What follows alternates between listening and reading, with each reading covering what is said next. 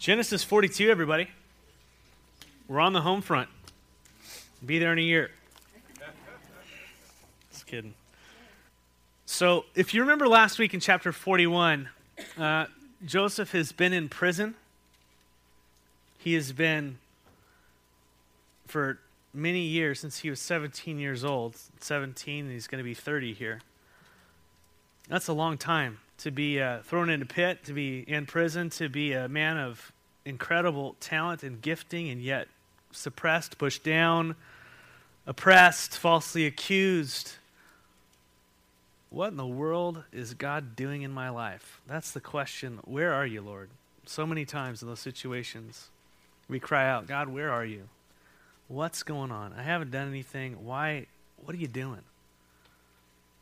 And we'll see that God is working out a plan for his purposes and his glory. And even in Joseph's suffering, even in his trials and his pain and his oppression, God is developing a character necessary that will be necessary in Joseph to accomplish the will of God, not only for him, but to be a blessing for the multitudes that surround him. It's a, it's a beautiful picture. And so Joseph is in prison. These two guys, they meet him. They get uh, from the king's court, the cupbearer and the baker. And they have dreams, and lo and behold, Joseph can interpret them. And in three days' time, it would be that one of them would be killed, the, bre- the baker would be killed, and the other one would be restored to his position, the cupbearer, next to, uh, next to the king. And Joseph said, Hey, remember me when you get out. He didn't. He forgot, and I believe divinely, because there was some still some baking that needed to happen in Joseph's life. A little bit more time in the oven. He didn't remember him. And so here we are today in chapter 42. But before that, uh, in chapter 41, Joseph, he's called up when the Pharaoh has a dream he has a dream of seven fat cows being eaten by seven skinny cows and seven full fat heads of grain being eaten by seven skinny heads of grain. He's going, What in the world is this? And then that same cupbearer remembers Joseph. And he calls him up, and Joseph gets a shave and a new set of clothes and stands before Pharaoh from the prison to the palace. And he stands before him and it's a beautiful verse. Chapter 41, verse 16. Pharaoh says, Hey, can you interpret this dream for me? And, Pharaoh, and Joseph, a very talented, gifted individual, gifted by God, he says, I cannot do it. But God will give Pharaoh the answer he desires. This is the moment when Joseph was empty, when he was bankrupt when he did not trust in himself anymore.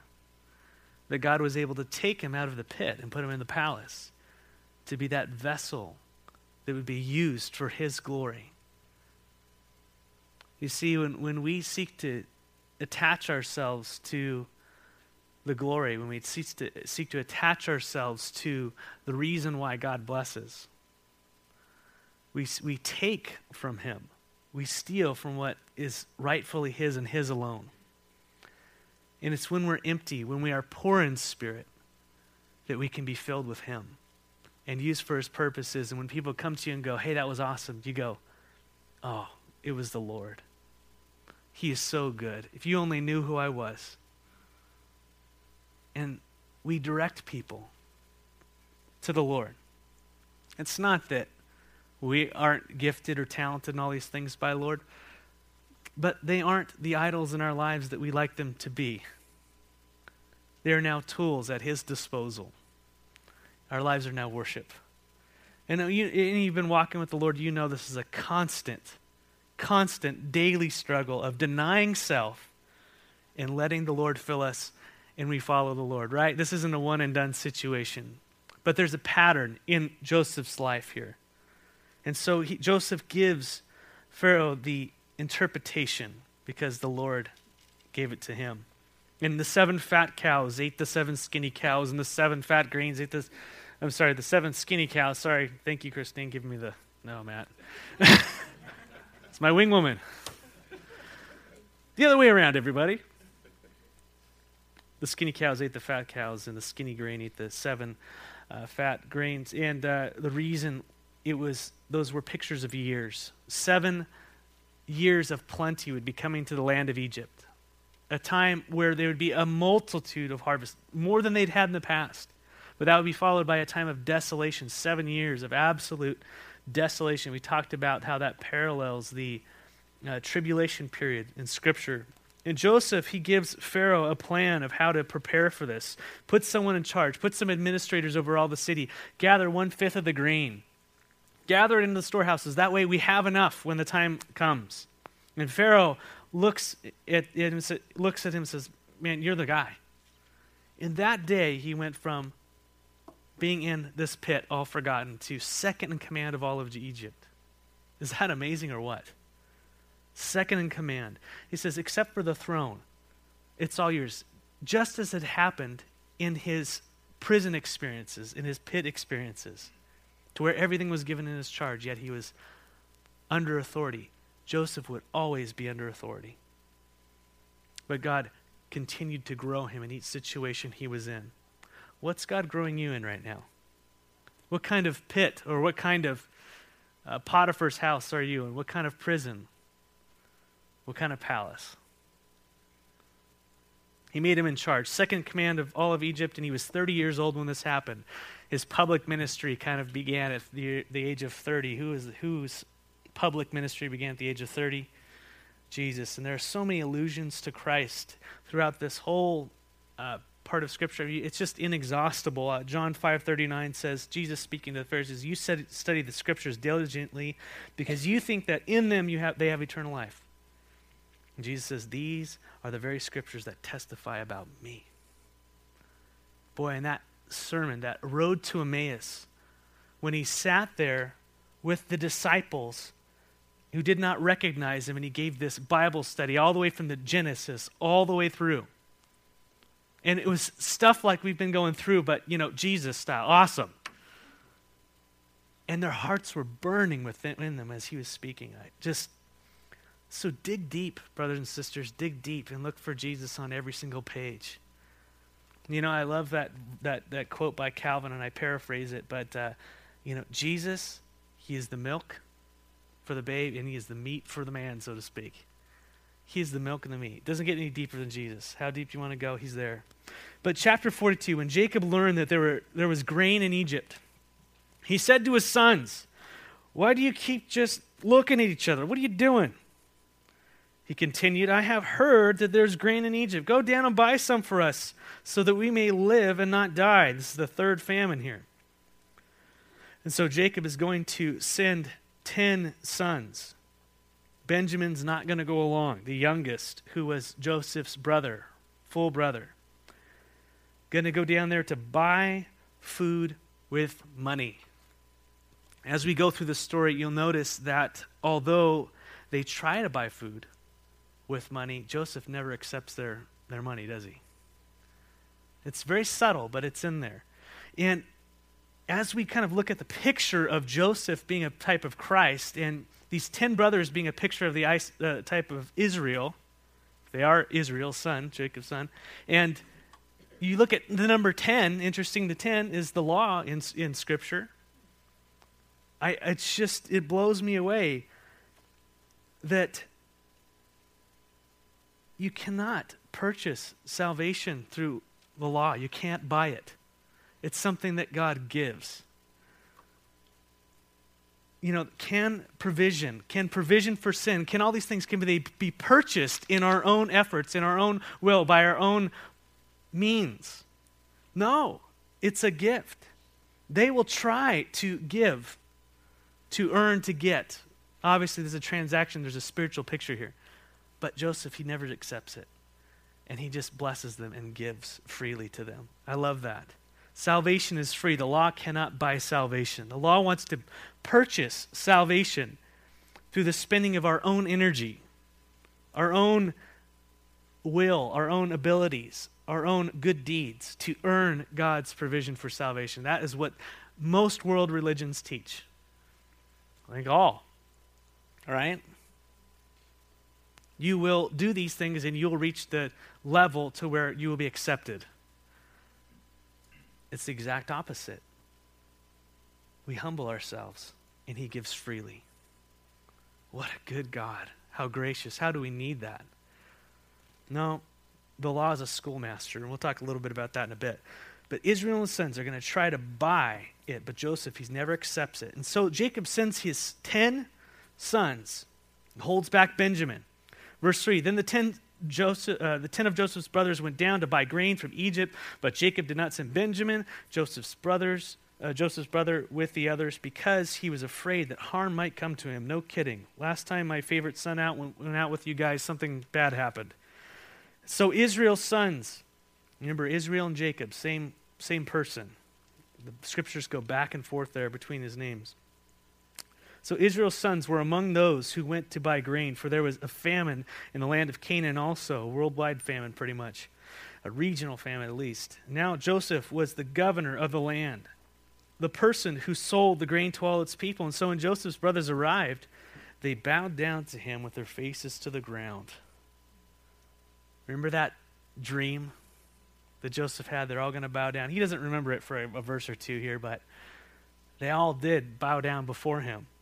Philippians chapter 2, verse 11 through 10 says, At the name of Jesus, every knee will bow in heaven and on earth, and every tongue will confess that Jesus is Lord.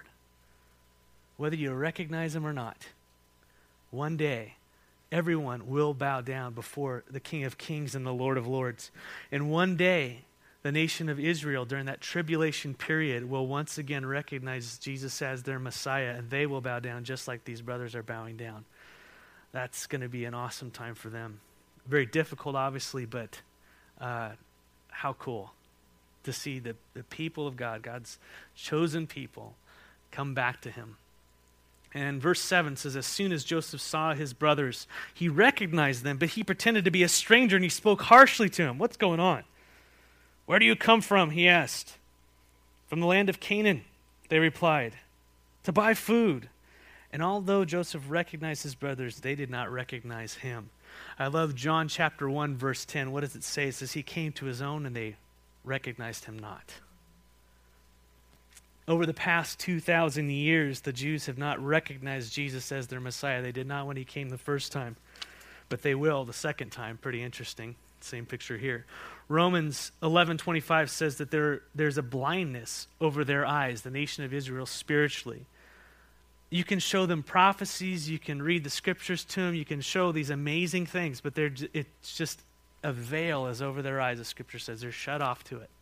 Why is that? Because as a nation, they decided, as a people group, they decided, no, we don't want you, we reject you.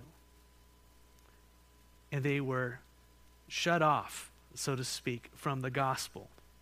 Not all of them. Obviously, there are messianic Jews and you know that still receive the Lord, but it's very their their hearts and generally are hardened.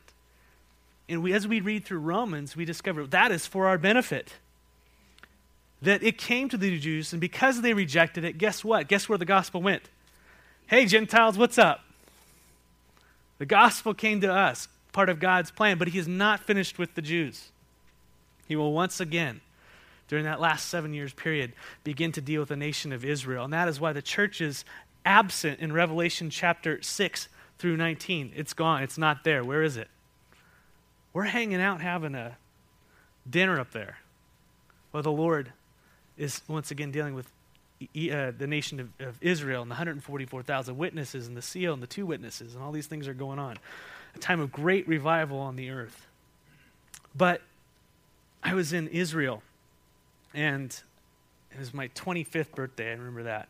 And we had this amazing tour guide, and, and he was a Jew, obviously, and, and he knew the scriptures, New Testament and, and Old Testament, just back and forth. He knew all the prophecies. I mean, we're sitting here at these sites, and he is expounding things like, we almost got born again again. I mean, it was awesome. I mean, he was going, I'm like, preach it. We're like, oh my gosh. And just the richness and the fullness. And he was explaining all these things. And we're like, how can you not believe it? And I remember asking him that on the bus and going, How do you not, like, I'm just amazed. It's right there. Isaiah 53, I mean, all these things. And he said, Well, the Messiah is going to bring peace. And I looked, I was just going, It's the same deal as the disciples. They were looking for a political savior. No, friend, the first time is salvation. The first time he's coming on a donkey. The first time he came in peace, the sal- he came as a lamb. The second time he's coming back as a lion. And he will have no mercy. No mercy on those who reject him. And so today is the day of salvation. You know, pray for our brothers and sisters that they open their eyes. Those, those dear Jews, you know, not necessarily our brothers and sisters, but I want them to be. Pray for people to have their eyes open to the, to the gospel. There's nothing God can't do. But in general, you see this hardening of their hearts in Scripture. And it's the, tr- it's the same truth with us. When we say, Jesus, no, when God begins to speak to our hearts, and we say, No, God, I don't want you to be Lord us, uh, over us, I, I reject you, there's a hardening that happens in our hearts. And there's a, a quietness, a stillness, a distance. Not that the Lord is, is not quick to save, but there's a hardening that happens in our hearts. And we hear Him less and less and less and less. And then the lies come in, they start to filter out the truth. And we're given over to deception. It happens. And it's subtle.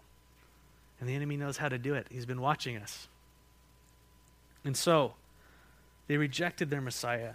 And for 2,000 years, we've been waiting. And, but on that third, you know, that, that section of time coming up, the Lord is going to deal with them once again. And so pray for our nation who is rejecting God left and right, who has been rejecting God. Say, we don't want you anywhere. You stay in this little corner. As we harden our hearts to Him, just be praying for our, our nation. Be sober, be vigilant, church. Be awake, attentive to His voice. So Joseph, he sees his brothers but they don't see him. And so he remains in disguise. And he's, he's, speaking to them in a different language, as we'll see. He's speaking Egyptian to them. We, we'll see that in a verse or so. But he remains disguised. We see that much like Jesus did. He spoke in parables to his brethren uh, so that hearing uh, they might not hear and seeing they might not see and all these types of things that he talks about but it's drawing the intentions out of their heart as we're going to see the motives of their of their heart and it says that joseph began to speak roughly to them where did you come from? Why are you here? You guys are spies. It's interesting that in, that in Joseph's questioning of them and his heart's treatment of them, their character, their intentions start to come out. You know, it's sometimes the same with the Lord. We don't like to we like to have happy Jesus, right? All the time. Happy Jesus, you know, not the guy who whipped, came into the temple and turned things over or spoke to his disciples and said, hey, you know, oh, you have little faith, what's going on? We like to have happy Jesus all the time. But you know what? I think we, we cut God short when we don't see the full picture of who he is. You know, there's a purpose to the rough schoolmaster. There's a purpose to the law in Scripture and it reveals who we truly are. It reveals that rebelliousness in our hearts, that opposition towards the Lord, opposition towards the Spirit. It, it brings out the junk. And as the law is put in front of us, we start to, no, no, no. Or and we start to we start to think things through. It just it stirs up the waters of our soul. And what it's designed to do, that roughness of the law, is to bring us to a place to realize who we truly are and that we need a Savior. It's to drive us into the kindness of God. I love that about the double edged part of the sword. To bring the inner workings of our heart out, to reveal that we need to be saved. You know, Joseph could have killed him on the spot. Couldn't he? He could have just said, hey, these guys are punks, they're gone. He could have killed them on the spot. And would they have deserved it? Absolutely. But that wasn't Joseph's motive, was it? His motive was mercy. He desired to give mercy. But he's not going to give mercy out until there's a work in their heart. He wants to draw something out of them, a recognition on their part of what was going on. And this is what's happening with, with Joseph. And this is the, what happens with the Lord. The Lord desires to forgive us of all our junk. And sometimes, you know, when the Lord's dealing with us, it seems harsh. The, the junk comes out, the stuff comes up. It's not as gentle as we'd like. But when the Lord does his work in us, there's something sweet that happens. There's a forgiveness, there's a righteousness that comes about. When all that stuff gets brought up and we finally realize, oh, Lord, I'm, I'm, I'm done. Help me, God. Please help me. He is forgiven much, loves much. And that's what he desires to do in the heart of us. Man. And that's what I love about the, the word and the sword and these things is they bring up the bitterness and, and the, the, the, you know, and people don't like to do that, do they? We like to talk about the happy things all the time. You know, and, and while I love to teach, you know, topically and stuff, my tendency when I teach topically is to go to the things that I want to hear about, I want to talk about that reinforce the happiness. And Jesus, he's he's all about my heart.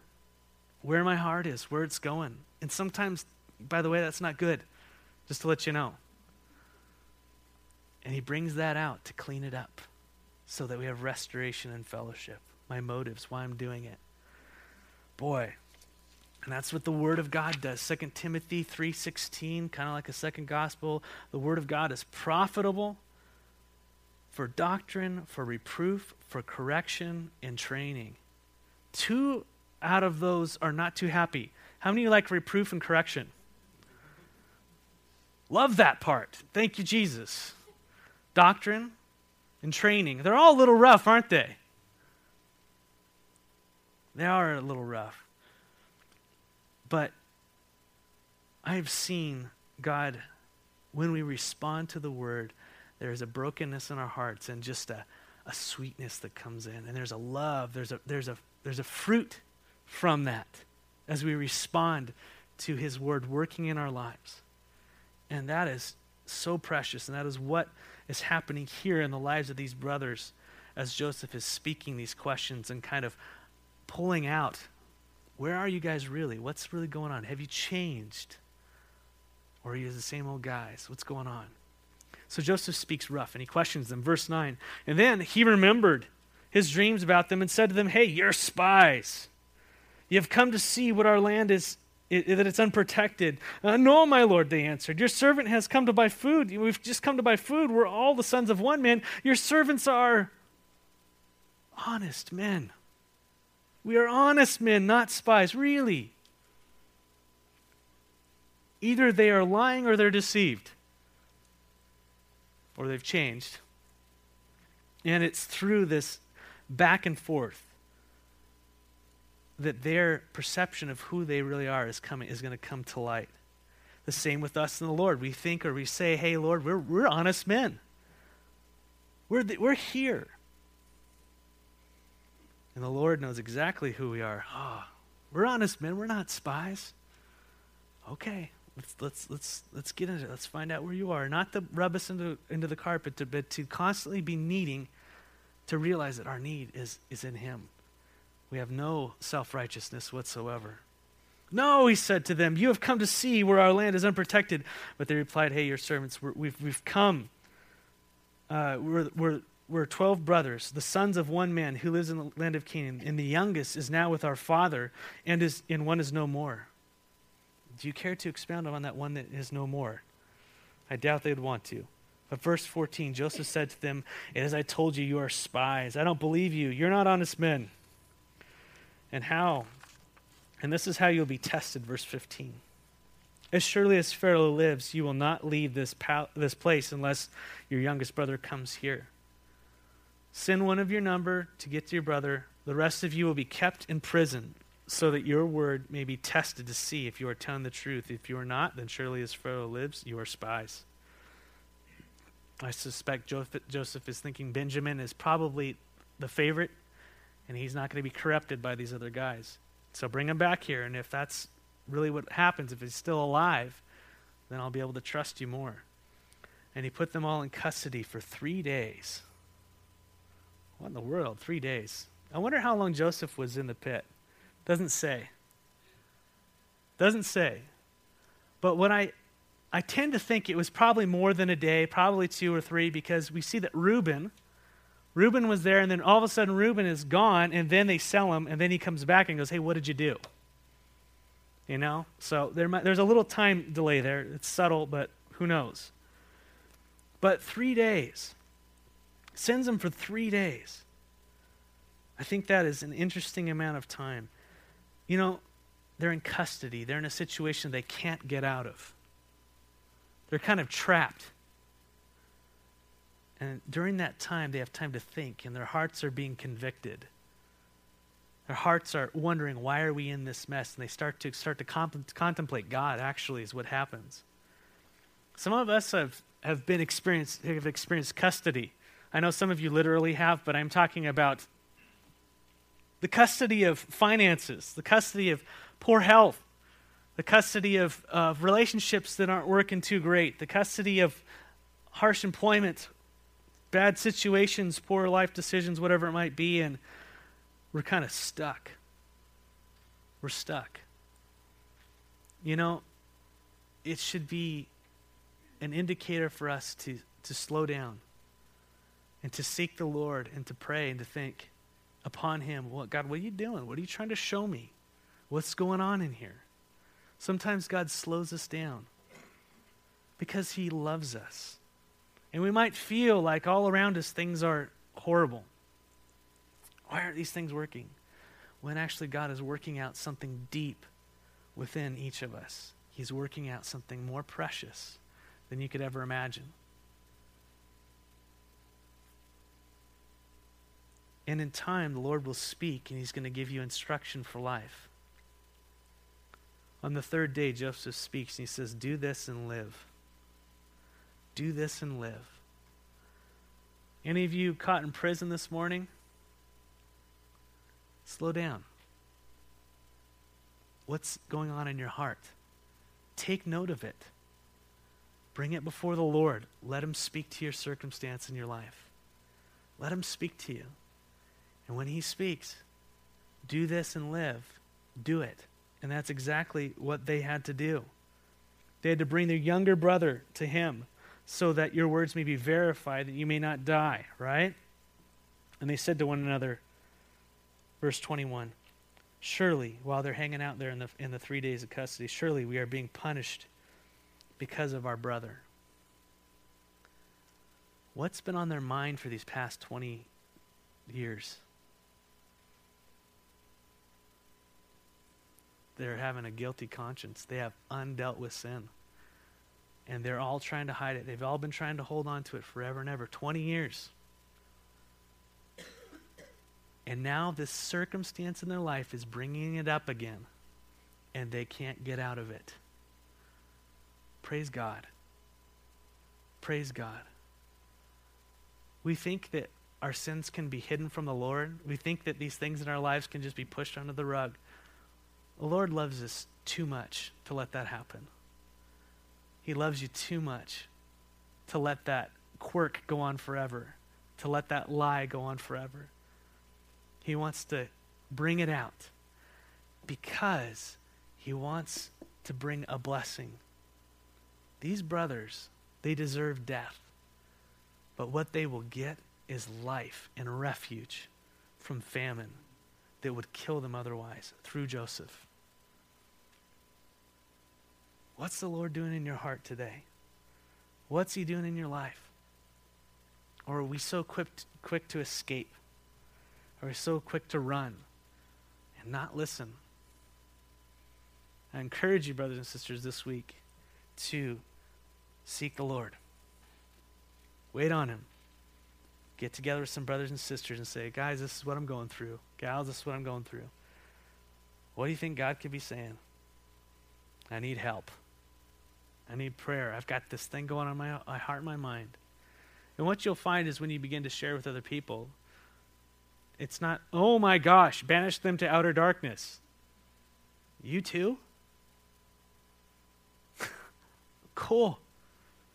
I thought I was the only one. And the enemy likes to get you by yourself and tell you a bunch of lies and tell you that you are the only person dealing with this and everybody hates you. Man, we got crud going through our lives 24 hours a day, seven days a week. And he wants to isolate you and put you in a corner and feed you a bunch of junk. It's good to be here on Sunday morning. It's good to be together throughout the week. It's good to be in the Word. He loves you. Don't let the enemy get in there and it out. You know what I'm saying? Get together with these other light shiners and, and edify one another. Sometimes it's going to be rough speak. But I tell you what, the Lord is disciplining you and encouraging you for a blessing in your life. I want to stop there because otherwise we get into a whole other part. So let's let's pray. Father, we thank you this morning for your word. We thank you for these brothers that we get to look at who've murdered whole villages, who have thrown their brother in a pit and sold him into slavery. Lord, they're as guilty as any one of us. And yet, you have a plan and a purpose to bring them salvation through the very one whom they they crucified, so to speak. While we are yet sinners, Christ died for us. Lord, thank you so much for your love. And Lord, thank you for the rough schoolmaster, for the schoolmaster that drove us into your arms, that drives us into your arms. Oh Lord, the weight of the law, we can never keep it. And how we need your grace, just your mercy, your provision you freely give. We have nothing to offer. Our silver and gold can't buy it. Our talents, our gifts, our whatever it is, it just can't buy it. Will you freely give? Will you give to us, undeserving people, of your provision this morning? Thank you. Thank you so much, because that is who you are. You are a God that desires to give mercy and not take sacrifice. Lord, we love you this morning. Be with your people this week. Pour out your spirit upon them, guide them, bless them, encourage them. And in the middle of the prison, Lord, I pray that they would be singing praises. In the name of Jesus, amen.